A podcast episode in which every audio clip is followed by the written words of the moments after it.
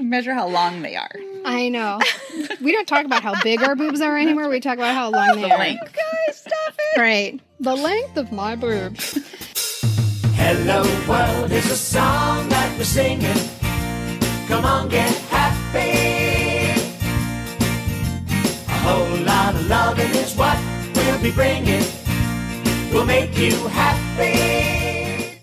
Welcome to the Pop Culture Preservation Society, the podcast for people born in the big wheel generation who shook their groove thing to the sweet, sweet sounds coming out of the 8 track player down in the rec room. We believe our Gen X childhoods gave us unforgettable songs, stories, characters, and images. And if we don't talk about them, they'll disappear, like Marshall, Will, and Holly on a routine expedition. And today, we will be saving just a typical day in the life of 10 year old Carolyn, 10 year old Kristen, and 10 year old Michelle. I'm Carolyn. I'm Kristen. And I'm Michelle. And we are your pop culture preservationists. The inspiration for today's episode is a book called You Cannot Mess This Up A True Story That Never Happened by Amy Weinland Daughters. It's a retro romp through the 1970s that asks the question if you could go back and visit with your 10 year old self, would you do it? Because that's exactly what the main character Amy does. Through some kind of quantum wrinkle, she finds herself sitting at the Thanksgiving table in her childhood home in 1978 with her 30 something parents, her perfect siblings, her now deceased grandparents, and staring across the table at her prepubescent self. Oh, there's also an Andy Gibb poster lurking in the background and fun, some fun other things. What'd you guys notice in the book? I was going to say, I loved all the clothes references, even though she's a lady. Um, the the references to the pantsuits and the belts and even the clothes the men were wearing and the way her hair was done and Mhm. the smell So of much the was it like. Breck? I don't even remember what um, or body what on tap or something the, like Oh, the yeah. hairspray she was using was like Breck or something. Mhm. Um, it just it completely transported me Yeah. back in time. Mm-hmm. She did such a great job with that. That was one of the many parts of that book that I really, really enjoyed. Well, we're obsessed with this book for obvious reasons. And the author, Amy Weinland Daughters, did such a great job of portraying her 10 year old world in 1978 that it made us think about our own 10 year old worlds. Who were we and what was happening around us? What did we watch? What did we wear? What did our rooms look like? What did we care about? It sparked so much conversation about what we would be met with if we found that same quantum wrinkle. Did you guys find this concept to be mind blowing? Yeah, it's not just, I mean, we tongue in cheek say it's a time travel book, but it's not simply a matter of going back to 1978 and it's not just listening to the music, it's not just watching the TV shows. It's about coming face to face with yourself Mhm. in a former iteration. It's kind of profound. Oh, yeah. And I also thought it's coming face to face as an adult with your parents and the adults in your life when you were a child. I find that part uh, um, just really thought provoking. Mhm. And I I thought it was also coming face to face with the situations around you and the memories we have as adults and are did those things really happen? You know we often struggle with that as adults and we say am i remembering that right? Or was that from a Mhm. picture i saw? Or what is it? So some of the things we're grappling with as adults if we went back in time would those memories would those be validated? Or we, we, would we realize oh no you're remembering that way wrong and why? Oh, I'm certain because in the memories that I'll share later, there are several places where I I know that somebody, my mom or a friend of mine is going to go, that's not what happened. Mhm. And I already have I'm already sitting with the fact that I'm just going to go, I don't know. I don't remember. That's what I thought it was, but who knows? I'm just going to cop your- to it. But if it's your memory, Kristen, it's valid for you. You're Sure, remembering right. that. Mhm. You're remembering things the way you're remembering them for a reason. For a reason. and even if it wasn't exactly how it happened, eh, unless you're just sitting there and you know making shit up. Yeah. If you're if it's truly you're like no no you're wrong. That's how it happened. That's how I remember it. That's valid. Because that has meaning about what you extrapolated from the situation. Even if it didn't happen that way, it means you per- Mhm. it means that you perceived something Right. in that situation. Exactly. And that's the meaningful part. yeah. Yeah. So, to all of you listening, we want you to jump into the Society's AMC Pacer, recently outfitted with a brand new flux capacitor, as we visit a day in the life of three 70s era fifth graders. First stop, Carolyn, in the year 1976.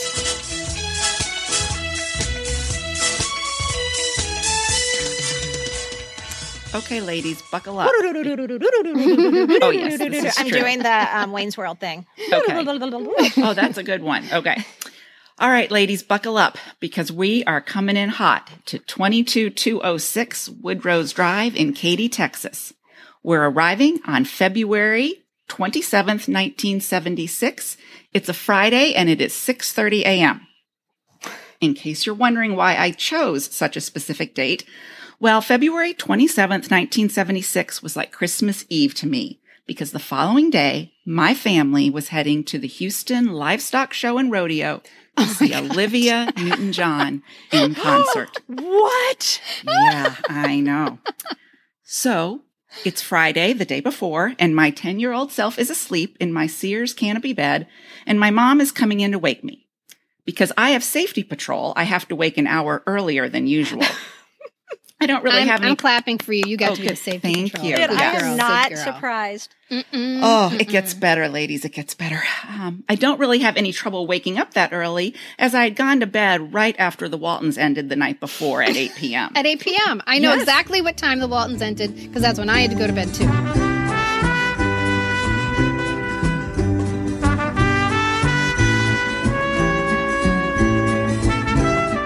there you go. Also, they were, So- you probably imagine they're saying, Good night, Carolyn, at Right. the end. Oh, and then you're like, right. Better go, better go. Lily. Right. It was it was nighttime. Mm-hmm. I was also so ahead of the game. I'd chosen my outfit and laid it out the night before on my yellow vinyl beanbag chair.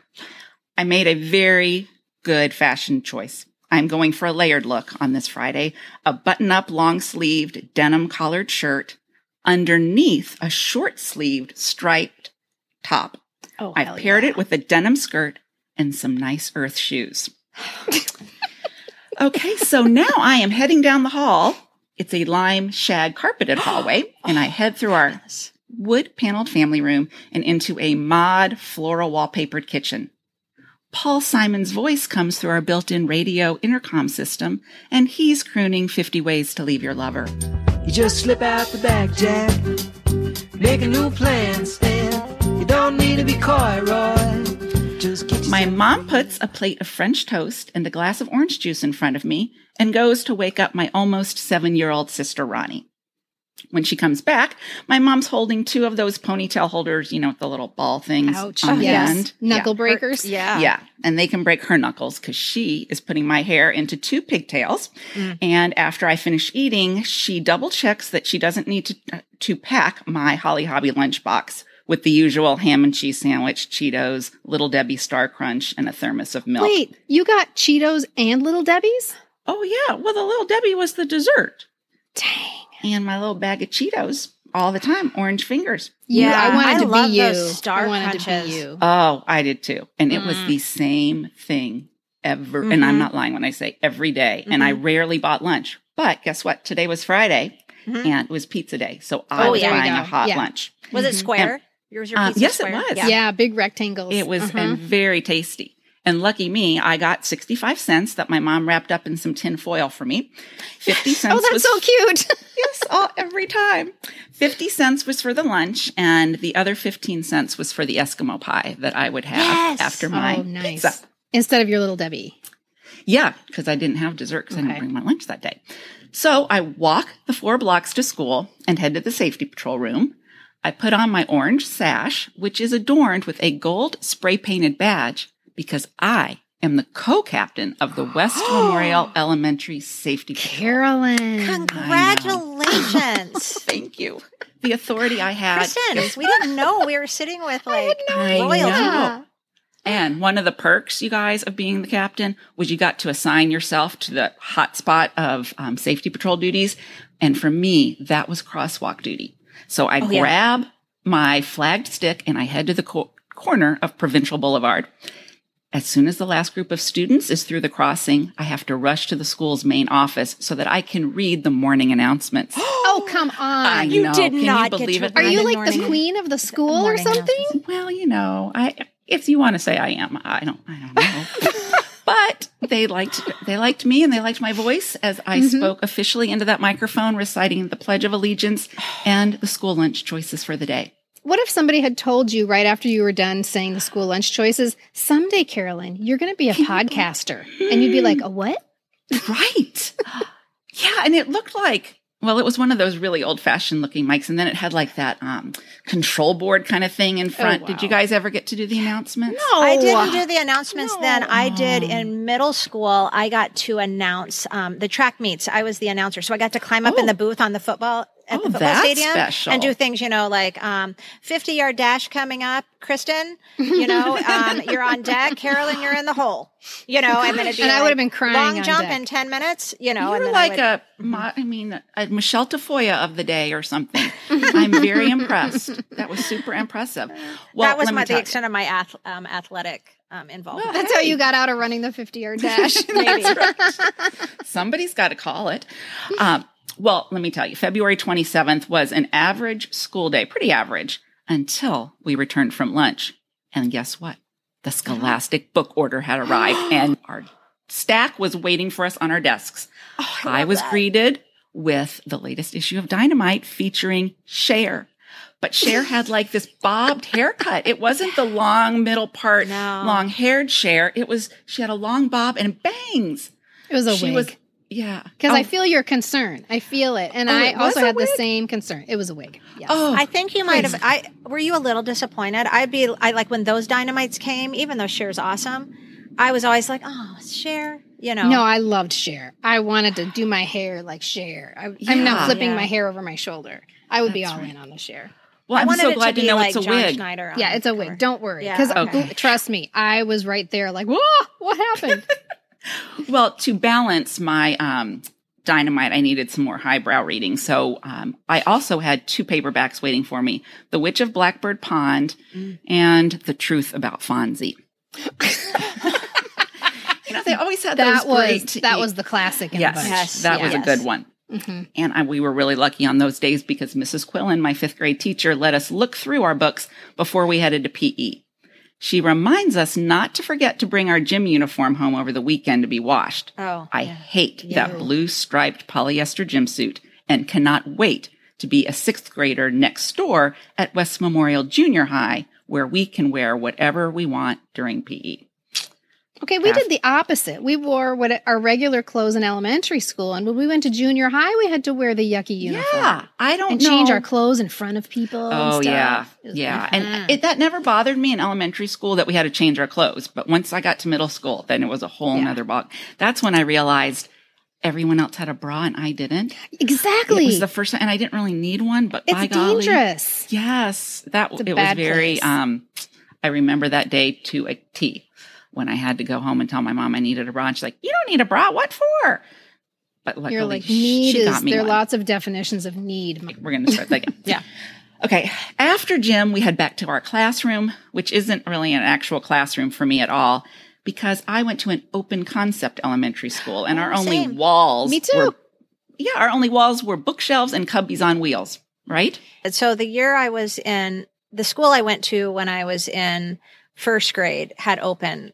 No, no, second grade. Swift Elementary in Arlington, Texas had open classroom, and that was weird. None of my Yeah. other schools ever I did, but that it. was it the was only very one. modern and cool. Mhm. Yeah. But they didn't have any windows. I did not have a No, window in my no, elementary no school. windows. No. But we did have, did you guys have those like atriums? We had an atrium. Right in the middle. Yes. And if you were like really good, sometimes you got chosen to eat lunch in the atrium where like the plants were and stuff. It was like outside. So it was like a little modern day terrarium that people could like sit in. So after gym, when we went back to the classroom, and since it's Friday, it's SRA time, ladies. Do you remember SRA? Oh, you just wait, silent reading. Carolyn.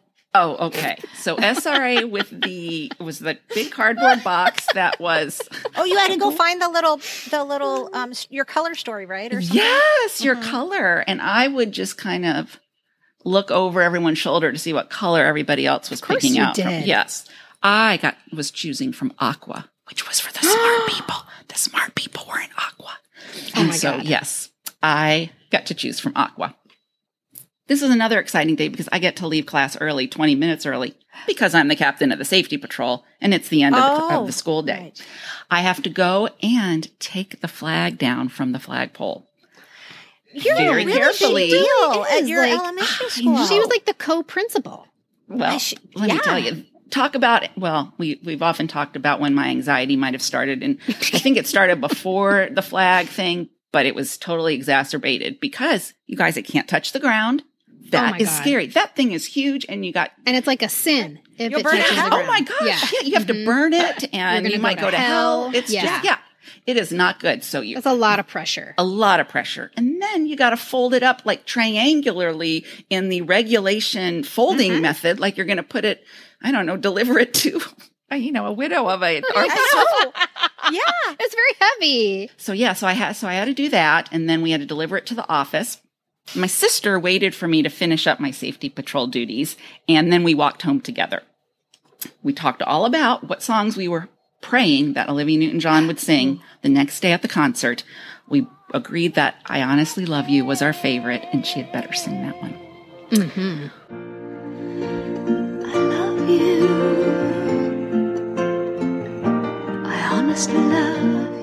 We get home, my mom has some popcorn popped and Hi-C waiting for us. Oh, your after school snack. She's a sweetie. I think we had just gotten a new um, popcorn maker, so we had a lot of popcorn when I was in fifth grade. I'm thumbing through my Dynamite magazine when the doorbell rings, and my friend Kelly asks if I want to ride bikes with her. So I head out on my blue Sears Free Spirit, and we spend several hours riding through the subdivision, stopping at the school playground to swing and play on the merry-go-round. And I get home in time for dinner, which on this Friday night is frozen pizza and an iceberg lettuce salad. It's just me, mom, and Ronnie because dad is working third shift and won't be home until 1130. But since it's Friday, I get to stay up and wait for him to get home. It's one of my Oh, favorite nice. nights. Aw. We watch a little TV, play some card games, and take baths, and Ronnie heads to bed. Mom lets me watch The Rockford Files and Policewoman.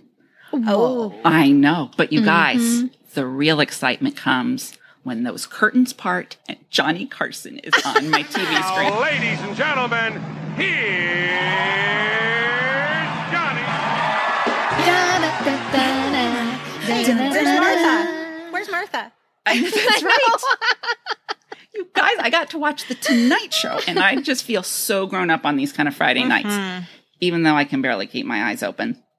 And as the show is ending, I hear my dad come in through the back door. He comes over to the couch and he picks me up, carries me to my bed, and reminds me to get a good night's sleep because tomorrow we are going to see Olivia Newton John at the rodeo. Oh, I feel like we should clap.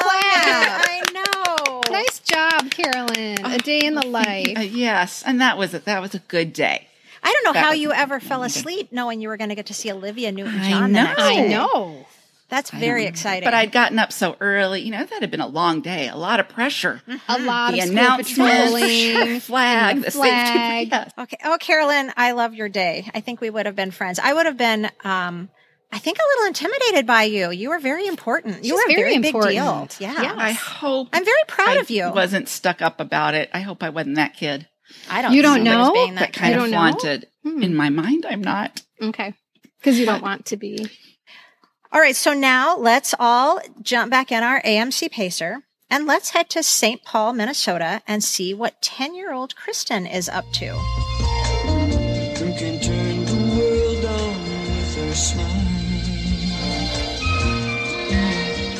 I wake up to my beloved clock radio, the one I actually tracked down on eBay recently so it could sit on my nightstand once again. You should see it, it's super cute. The night before, I had listened to Casey Kasem's Top 40 late into the night, so late that I turned the volume down in tiny increments so my ears can adjust to it little by little.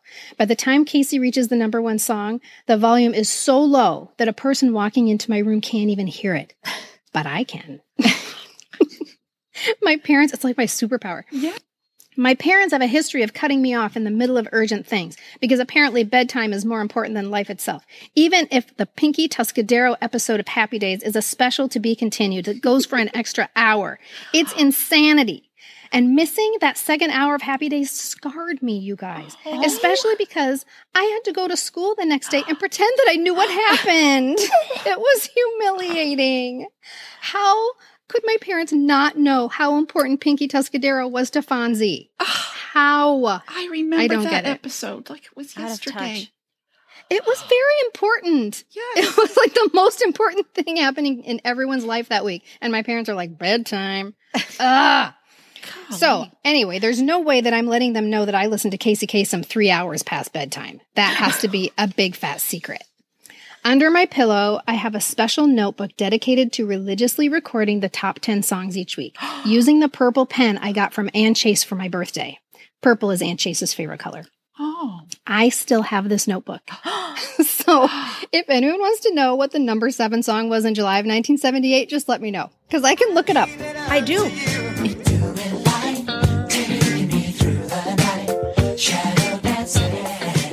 I've recently redecorated my room in light of my inevitable adolescence. It's common, right? No more pink gingham bedspread on my white princess canopy bed from Sears. Mm, Carolyn, I see you. No more Holly Hobbie wallpaper. Hello, lemon yellow. Mm-hmm. The theme became lemon yellow when my mom insisted there was no such thing as a Ziggy bedspread or Ziggy wallpaper, mm. which seems impossible to me because who doesn't love Ziggy? I actually considered that my mom might be lying because she doesn't think that Ziggy is a legit decor scheme. But there's no Google, so there's no way for me to find out. If it's not in the Sears catalog or on an end cap at Target, the original Target, it will never be found by me. My Target, I'm totally serious about this. My Target Don't is the first. Target ever. Oh What? my gosh. It's the first Target ever in the history of the world. Mm-hmm. Oh, the OG you Target. just that is like you just went up on a pedestal. Both of you guys are just I think like, I'm blowing famous. me away. Yeah. I think I'm famous Wow. because I went to the first Target. Yes. So I get dressed in my bell bottom cords, a simple cap sleeve t shirt, and a plaid button down shirt with silver thread running through the pattern, which makes it Oh. ready for the disco. Oh, that Right? silver thread. Yes. Should that opportunity pop up? You gotta It be might. ready. I wear it unbuttoned, sleeves rolled up, sometimes with a corduroy vest over the top. And I wear some version of this layered look every day to cover the blossoming bosoms that no one else seems to have. Oh. Just me. Oh Sorry, no, you were an early bloomer. I'm so sad. Oh. I look at Alison. Houck's shirt, all smooth and flat in the front, and I wish I could be like her, never having to worry about what people are looking at. The whole process is something I'm trying to ignore. Like, if I hide it, maybe it'll just go away. Oh. Kristen. I know. and look at me now. They're still looking at my bazooms. Yeah, we're all trying to look at Kristen's um, I boobs right now, you guys, but we're we can't see. Move your camera down a little bit. Uh, we measure how long they are. I know. We don't talk about how big our boobs are anymore. We talk about how long they The are. length. guys, stop it. Right. The length of my boobs. It doesn't help when they pass out a pamphlet at school called Oh no. Very Personally Yours. they don't talk to us about it, they just pass it out to only the girls. and they tell us to take it home and talk to our moms about it. I don't, obviously. I bring it home, but I don't show my mom. I don't even open it. I just hide it in my keepsake box under my bed, an idea I stole from my favorite book starring Sally J. Freedman as herself by Judy Blume. I still have that too. oh, The box Is that or the right? Wait, book? Both. I have the box with the very personally yours. It's in there with my uh, with my You don't- notebook no, of don't. top ten. Okay, Yes. we need photos of all of this. But I was just Okay. about to say is but you but the notebook with your top 10 was under your mattress or your pillow? Mattress. Mm-hmm. It, well, I when this, when I was listening to the top forty, it would be under my pillow. So then I would write You it just- down yes. as I was listening to it with my superpower, my bionic hearing. Right. But then when the top forty was over, it would go in my keepsake box under my bed. okay. And Linda didn't ever think to check under your Yeah, I was going to say. Well, okay, that that's a really good question. I assume no, but she could call me right now and go like, "Oh yeah, I looked in it all the time." Yeah. So who knows? So circling my bed are a series of pull out posters of the Bee Gees that I carefully, painstakingly tore from my most recent Tiger Beat. They sit in big wicker chairs wearing their Sergeant Pepper uniforms. Barry with his lion's mane, Maurice with his weird balding head, and Robin. Honestly, I don't really get Robin. but I don't feel right leaving him off the wall. They really belong together. So he gets a spot.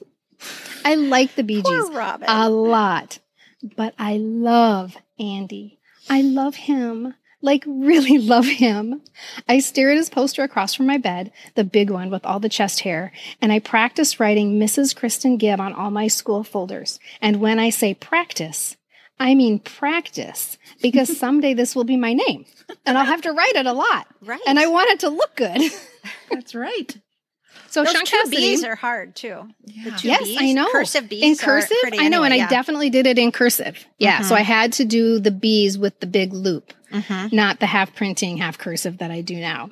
So Shaun Cassidy had been my boyfriend, but Andy Gibb was my husband. Mhm. This was not a fling. This was very serious. and the more I listened to shadow dancing, the more serious our relationship became.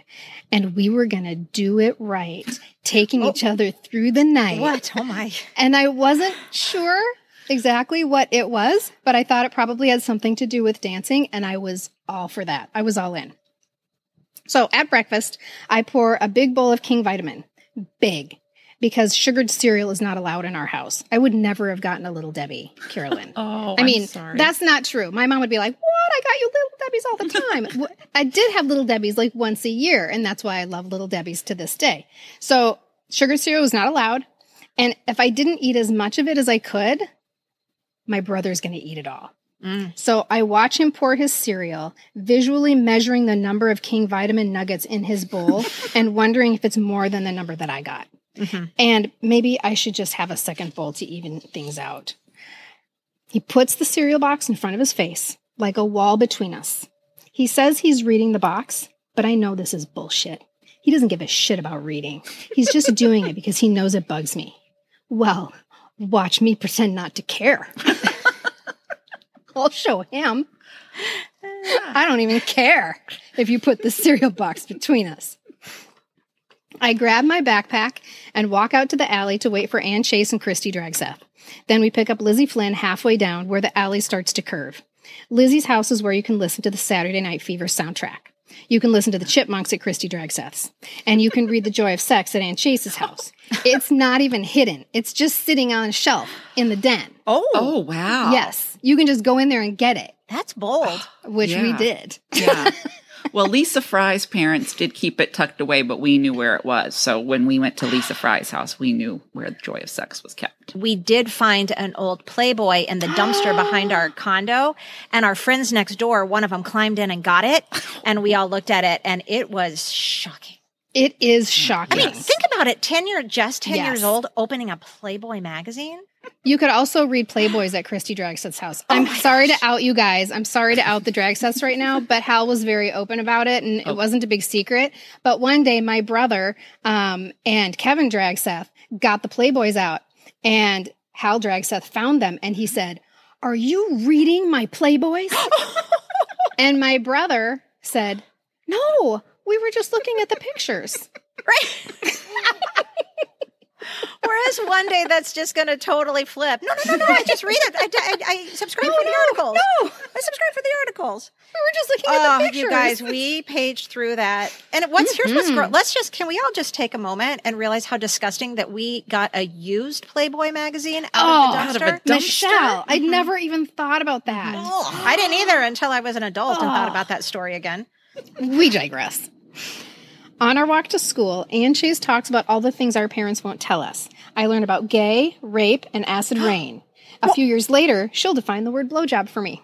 Oh, Isn't that nice of her? sweet. Yeah. Wait, is this? Did you say this was Ann Chase? Yeah. mhm. So she wasn't just all about purple pens. She was about so much more. No, she had. She was very. Um, I was going to say diverse. I'm not sure what. Just the, you can take that word out because I don't. She's well rounded. Thank you. At school, buckle up, Carolyn. Okay. The morning is devoted to SRA. I don't know what SRA stands for, and I don't care.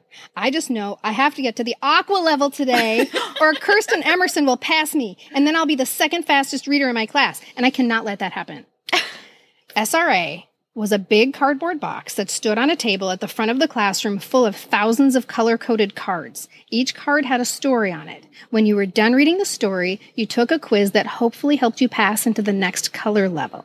And the colors were significant. Oh, and yeah. everyone could see what color card you were reading. So everyone knew where you stood reading wise. Blue was for the PhD candidates and Doogie Howser. I read as fast as I could with one eye in the words and the other eye on Kirsten Emerson. It was brutal, like Survivor for book people. Yes. Uh, hashtag was not future reading. librarian. Oh my God, totally. but you guys, it was not at all reading. I was like skipping paragraphs. Oh, I was I'm too. skimming, just going as fast as I And you possibly could. You self-graded, like you self-checked yourself on the, like the quizzes and You stuff. did? Or I think our teacher let us sometimes, so I Oh, I, I, don't remember that part because I wouldn't stuff. have lied because I couldn't. I wouldn't be able to do that. I wouldn't be able to look at myself in the mirror. But I'm sure that other people Yeah, that won't be named, not Kirsten Emerson, she never would have lied. no. But and I there are other kids who maybe definitely never lied. I don't know. Okay, after lunch, Miss Olson is starting a new read aloud. There's a rumor in the lunchroom that she's going to start Are You There, God? It's Me, Margaret. What is she thinking? Has she not read the book? Does she not know? What will she do when she gets to the we must, we must, we must increase our bust part? We walk back to the classroom in our girl and boy lines like we're walking onto the space shuttle Columbia, the future unknown and possibly dangerous. When we find our seats, she walks over to her desk and picks up a lavender paperback. Oh no. we don't even need to see the cover. We know. We all know.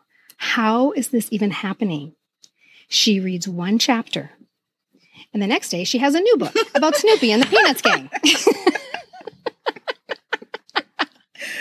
Oh After school, I go to Allison Hauk's house to listen to Grease.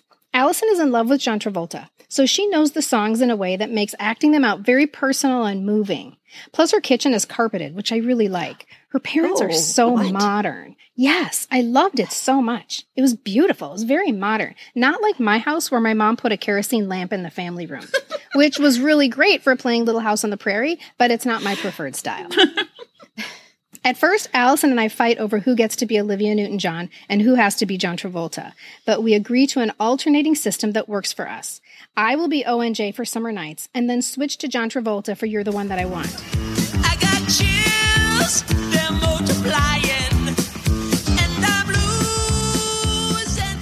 happy with this plan, even though I feel awkward trying to act all turned on by my friend Allison. I just didn't quite know what to do about that. When I get home, my mom is listening to Helen Reddy on the stereo, and I wonder if the song Angie Baby is about Donna Pescow and that new show Angie. I decide yes, it is. Pescow. Angie Baby, you're a special lady. Angie, baby, you're a special lady. Living in a world Donna Pescow was living in a world of make believe. It had to be about the show Angie. My mom sings Delta Dawn and that song from Jesus Christ Superstar while she polishes the kerosene lamp. this was a pretty perfect day, but nothing lasts forever. And very soon I will learn that we will be leaving all these cool people Lizzie with the Saturday Night Fever, Christy with the Chipmunks, Ann Chase with the Joy of Sex, Allison Hauk with the Carpeted Kitchen, even that speed reader Kirsten Emerson. And I will be that kid, the one no one wants to be.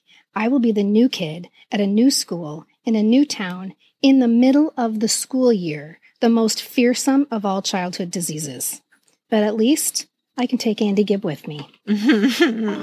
Oh, that's a great day, but I know that feeling. The middle of the year. Parents, don't do that to your children. Segue alert. Don't do it. Although, as someone who did move, at, um, I think I'd argue the middle of the year is better than the beginning of the year because I did it you- all. You're the I did novelty. it 10 times. Yeah. Yeah. Well, do you have a preference? As to Yeah, which what is is a the better preference? time to move? A pre- do I have a preference? Not Yes. moving. well, we all do have that in common. I'm sorry. Mhm. Yeah. yes, I know how that feels. But Andy Gibb did go with me, and he Of went from my wall in St. Paul to my wall in Anoka, Minnesota. And you Mhm. could count on him. I really could with Oh, his You know arms what? You outstretched like that. I mean, Yeah. he was always there for me. Yeah, he, wa- he did. He was there. Mhm. Well, you guys, our AMC Pacer is now ready to travel halfway across the country. So buckle up. We're on our way to Washington State, where Michelle is just waking up in 1980.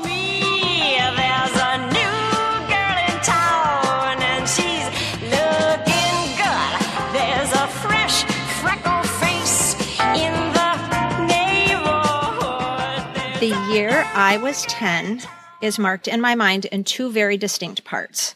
Without going into too much detail, the first half of my 10th year was far, far different than the second half in terms of not only my geographical location, which had yet again changed, but my family dynamic as well. It was a hard year. So I've decided though, you guys, that today the time machine is going to take us to a good time in that year. Oh, that's February 1980. It's a month before I'll turn 11 and six full months after I'd moved to Ridgefield, Washington, which has given me time to once again try to fit in, make friends, and find my place, which I did happily until I had to move away from it all again four short years later. all right. So February 1980, I wake up in my canopy bed that matches the rest of my bedroom furniture. So all It's three re- of us had canopy beds. Mm-hmm. Wow. Yeah, Sorry, and it's I No, I think that's no, that's fine. So all the bedroom furniture is new for this house, and it's pale yellow with a green trim, and the bedspread and mm. canopy are covered in a fancy lady floral pattern. I feel very grown up having such a proper bedroom set. But my room is a bit of a contradiction in maturity. My shelves are crowded with old stuffed animals and dolls. My bulletin board with pictures and headlines I've cut out of Tiger Beat. My bookshelf still houses all my old picture books and Beverly Cleary, but it also has my growing collection of Sweet Dreams romances. My closet is crammed full of Fisher Price and Weebles and games I've had since I was about five or six, but the doors are adorned with posters, which means when I open my eyes, the first thing I see every day is my future husband, Scott Baio. hmm Chachi. I pull on my wide legged, railroad striped San Francisco riding gear jeans, they're painter pants, and struggle a little bit to button them around my tummy, which still has way too much baby fat for me to feel good about, and then choose a blue velour v neck over a plaid button down. I pull back the sides of my hair and clip them into those barrettes that look like little ovals with a stick in the middle I that have of it that that. goes up and over my hair to hold it in place. You guys remember those? Yep. yeah. Yep. They always slid out of my hair. My hair was so like fine and it- Oh, they just- yeah. they couldn't stay in. I was so sad. I love those. I had a whole bunch of different colors. Um, I'm just getting the hang of the curling iron, and I curl each side of my bangs back and then try to feather them with a comb so they poof out. Except for about 12 pieces of hair in the very middle. Those I curl under, obviously, and I just leave those.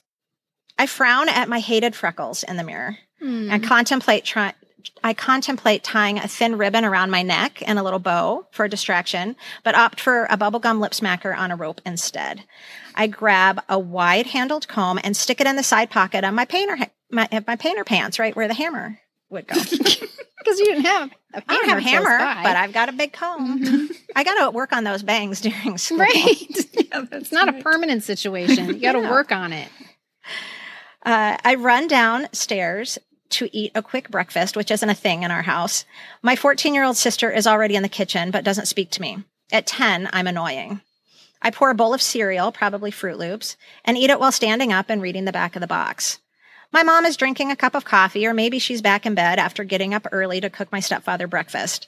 I'm late for the bus, as usual, so I throw my ski jacket and striped moon boots on and run down the long driveway just as the bus rounds the corner. I greet Sylvia, the sweet lady who will be my bus driver for the next four years, who smiles back at me hmm. and tells me good morning like she means it. Oh, I love Sylvia. Sylvia. I can picture Sylvia perfectly. Oh, She's dead now, I'm quite certain. Isn't that weird? That's really weird to Yeah. consider. Like it would be normal for her to be dead. That's not tragic. That's just normal because we love Sylvia, yeah. how time works. Uh, I make my way about three fourths of the way to the back where it's acceptable for the fifth graders to sit, where my best friend Kristen already is, and we talk about the previous night's Mork and Mindy or Eight is Enough or That's Incredible. When we get to Southridge Elementary School, we go into Mr. Rockefeller's class. I adore Mr. Rockefeller. He's young and hip, and his hair curls over his collar, and he has a mustache and wears striped t shirts and corduroy pants. And he's my first male teacher. I don't have a crush on him, I just adore him. Hmm. Mr. Rockefeller will actually live in infamy for me as my all time favorite teacher. Wow. And years later, when I too am a fifth grade teacher, I'll be back in Washington visiting Kristen and my other best friend Lisa, and we'll go see Mr. Rockefeller, who will then be the hmm. middle school principal. And I will get to thank him for inspiring me. Really? As an oh. adult, you were able to go mm-hmm. back and talk to him? Mm-hmm. Oh, Yeah. that's and he said he remembered us, but you know, who knows? Okay. Our fifth grade class is nuts, but a weirdly controlled nuts. We all genuinely like each other and Mr. Rockefeller runs a tight ship, but a respectful one. We have fun and he gives us a lot of freedom. While he's teaching, Kristen, who sits behind me, braids my hair into about 18 tiny braids like she does every day. We go to the gym and square dance. Mounting a partner, your corner's off. Join hands and circle. I I complain love the about square it. dancing unit. Oh, I loved it. I Do-si-do. complain about it like everyone else, but I secretly love it. Mm-hmm. I mean, as long as it's not dodgeball, I'm happy. Me too. I'm with you. At recess, a group of us who Mr. Rockefeller trusts with things like getting the film strip cart from the library or running the attendance forms down to the office, we stay inside and draw on the chalkboard, writing our names in cool galactic fonts. We play hangman or make houses inside our desks with paper, or sometimes just sit on top of our desks and gossip about who is going with whom. Mr. Rockefeller isn't even in there. We feel so cool and so grown up. Southridge doesn't have a cafeteria, so we walk down the hall to get our lunches and bring them back to our classroom to eat. I usually bring my lunch, but today is my favorite hot lunch. Warm, moist, squashed cheeseburgers wrapped in oh, foil Oh, with crispy hash brown triangles. Oh, the triangle! I remember the triangle. I Yeah. love the triangle. They were so good. How how is it that we all have the exact same food? Yeah, that's Like, gross. That's really That's that's if you gross. think about it. That's not a good thing. Um, I carry my tray with my cardboard cube of chocolate milk carefully back to my classroom, and Lisa, Kristen, and I push our desks together to eat while we pretend to be annoyed by the immature boys who are throwing their foil cheeseburger wrappers at us. we secretly love it. After lunch, we decide to go outside and play Foursquare so we can watch to see if Trisha goes into the woods with Gina with Gino. She mm, does. What? We are both horrified and mystified and too shocked to even talk about it out loud. So we furiously scribble notes wondering what they did in there and slyly pass them to each other the rest of the Where's day. Where's Mr. Rockefeller during all no of this? No kidding. he wasn't the teacher on duty, but somebody was, and they went into the woods at recess multiple times. Ah, tisk tisk. Their names have been changed to protect their identity, boy, everyone listening. After school, Lisa comes over because we have to go to work.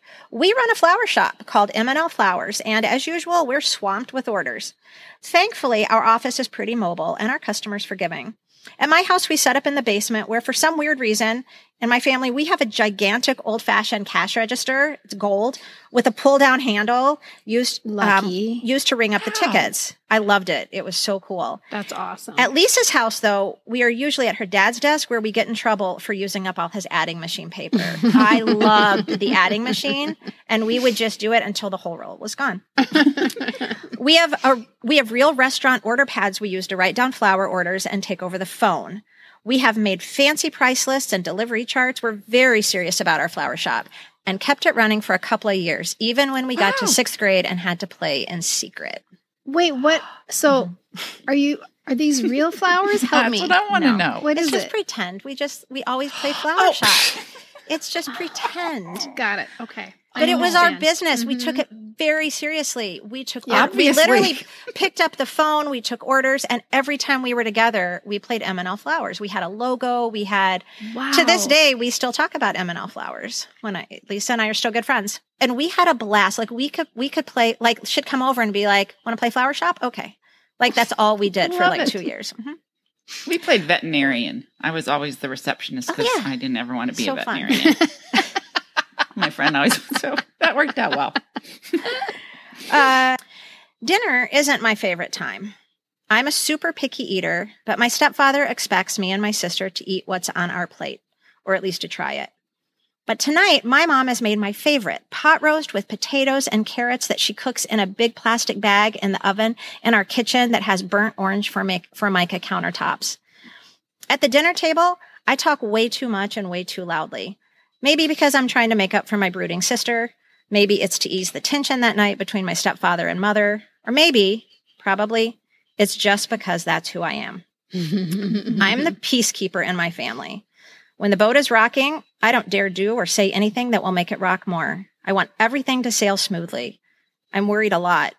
I don't like conflict, and at times there's a lot of it in my house. So I talk too much, and I'm often too loud or just simply too much. But if there's fighting going on, I'm not saying anything. I'm silent. I just desperately want everyone to get along. I'm often ridiculed for being the good one and the rule follower, but it's only because I don't want to cause any more waves. At 10 years old, I've been through a lot and have figured out this is who I am and who I need to be. This is my role and will continue to be for decades in all aspects of my life. As I get ready for bed, I play some 45s on my turntable, Heart of Glass, or the Grease album, and sing in front of my mirror, pretending to be Blondie or Good Sandy, obviously, for a little while. I'm very convincing. My mom comes in and scratches my back and arms with her long fingernails, my favorite thing in the whole world. Mm. And we talk about my day. After reading a little bit of blubber for the fourth or fifth time, I fall asleep under my fancy lady canopy with my sweet angel Baio watching over me. Sweet Angel Baio. Oh. In Isn't that funny how we could always see them from our bed? I think that's significant. Mhm. You have to you be had to kiss to them s- goodnight. You have to kiss them goodnight. They have to watch over where you. It's like as intimate as a 10 year old can get with the opposite Mhm. sex. Yeah, right. you just had to be able to see them. hmm So at the end of all this, after hearing all of this, I have to ask the question. So would you do it? If you really could go back in time and see that little girl, would you do it? Yeah, hell yes. I would do oh it. gosh. And I would do it for several reasons. Um, Mhm. One, I would do it just to have a day like that with my best friends again at 10 years old, to play Mhm. flower shop and to think that was the best thing in the world, to Yeah. sit on our desks and talk um, and be the only ones in the room and to feel how grown up we felt. Um, to to get annoyed at the boys for throwing, you know, balled up Mhm. foil wrappers at us. Um, yes, that's one reason. Two, I would, like I said at the beginning of the podcast, I would go back, if only to go back and validate what I'm still grappling with as a 52 year old woman. Um, Isn't that crazy? is this what happened? Are my memories right or am I way off base? Yeah. Um, in terms most, of your feelings. yeah. Mhm. And then most importantly, I'd go back just to give myself a hug and say, I see you and you're doing great and hang in there. And, you know, um, the things you're feeling are hard and I understand that. And Mhm. it's going to get better and you're going to figure this out. And it's going to be, you know, I just, I just want to go back and just sit with her for a little bit, like Amy does in the book. In the and, book. and yeah. you cannot mess this up. I mean, Yeah. those are the, as we'll talk about next week in our conversation with Amy. Those are that's the part of her book that meant the most to me and that touched me the most. Um, if only because I did have a lot of difficult um, experiences and years in my childhood, and I had a lot of difficult feelings that to this day I'm still trying to work out. If only to go back and just sit and hug my 10 year old self. And believe me, I got plenty of hugs. Let's all, let's just Yeah. be, let me just Right. be transparent about that. I was very loved Right. as a child. I was not neglected. Um, my mother adored me. Um, but I still had these feelings and nobody can say that they're not true and that they're not my feelings and that I wasn't experiencing them mm-hmm. at 7, 8, 9, mm-hmm. 10, 11, 12, 13, 14, 15, you know, all the way up mm-hmm. until about age 50 when I started trying to to make sense of them. And I really feel like I just want to go back and I want to hug her at age 10 or at age 7 or at age 13 or at age, you know, 15 and say just hang in there. Hang in there, Well, and sister. I think you got this. at this age you can look back here's one reason for going back in time is that you can look back at that 10 year old girl and you could be like oh my god i really like her like i and and you're just beginning at 10 years old to become uncomfortable in your skin and wonder if you're likable or desirable and I think about my 10 year old self and she's a cool kid. I Yeah, like who she was. yeah. And it really, if I think about it, I mean, I have a charmed life, right? I, I, I just want health and happiness for my family. Um, but if I'm being perfectly honest, I think 1978 may have been my peak, right? my best self. I may have been my best self because I had reached the intersection of awareness and agency, right? Where I mm-hmm. knew who I was, I knew what I liked. I really liked Ziggy, goddammit, and I want a Ziggy bedspread. But I still, at the same time, was maintaining a child's ability to live in the moment. Um, and isn't that what we're all trying to do right now mm-hmm, as adults? Mm-hmm. We're just trying to shut out the world and slow down the pace a little bit so that we can enjoy what's going on around us. And that's what we were doing at 10 years old. Yeah, that was um, just a great time. And I would definitely go back. Mine for a little bit of a different reason, but I think um, something that Amy experienced in her book is uh, to see my mom through a, my adult eyes and understand some of the choices and things that she did then that I might have thought at the time were horrific and she hated me and she didn't know anything. And just to see how hard she worked and what Oh, wow. she tried to do for us that, um, that at the time I didn't appreciate. And so Yeah. to be able to do that as an adult Mm-hmm. and I think would be pretty special. If so, if not for yourself, you do it for your moms. And seriously, I I just came off of like a fight with my kid where I'm like scream crying because he's saying that um you know I don't understand him and I've never done anything for him and I'm like we're in the car right now I'm taking you to something that I researched and arranged for you because you wanted to do it and I'm going to sit there for 2 hours while you do it but I've never done anything for you Right. so yeah, if not to go back and do it for yourself, to go back and do it for your moms and really see how she was keeping all the balls in the air all of the time. Right. Another reason for going back was is just that the pop culture of the day was really speaking to me, right? I the it was speaking to me hard. This is the media that I return to now, today. I love it just as much today as I did back then. You know, my husband returns to 1996. I go back to 1978. And um, even though I love Mare of Easttown as much as the next person, and I could watch Harry Styles all day long, the truth is there was a vibe in 1978 that really connected to my being in a really authentic and permanent way. hmm It was more lasting. hmm Yeah.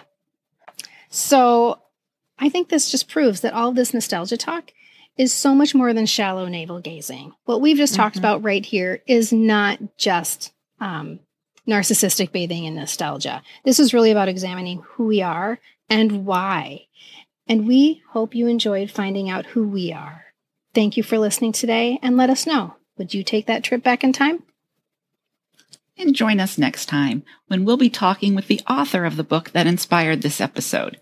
You Cannot Mess This Up by Amy Weinland Daughters. I love that conversation so much. And I'm so excited for our listeners to hear it too. Yeah.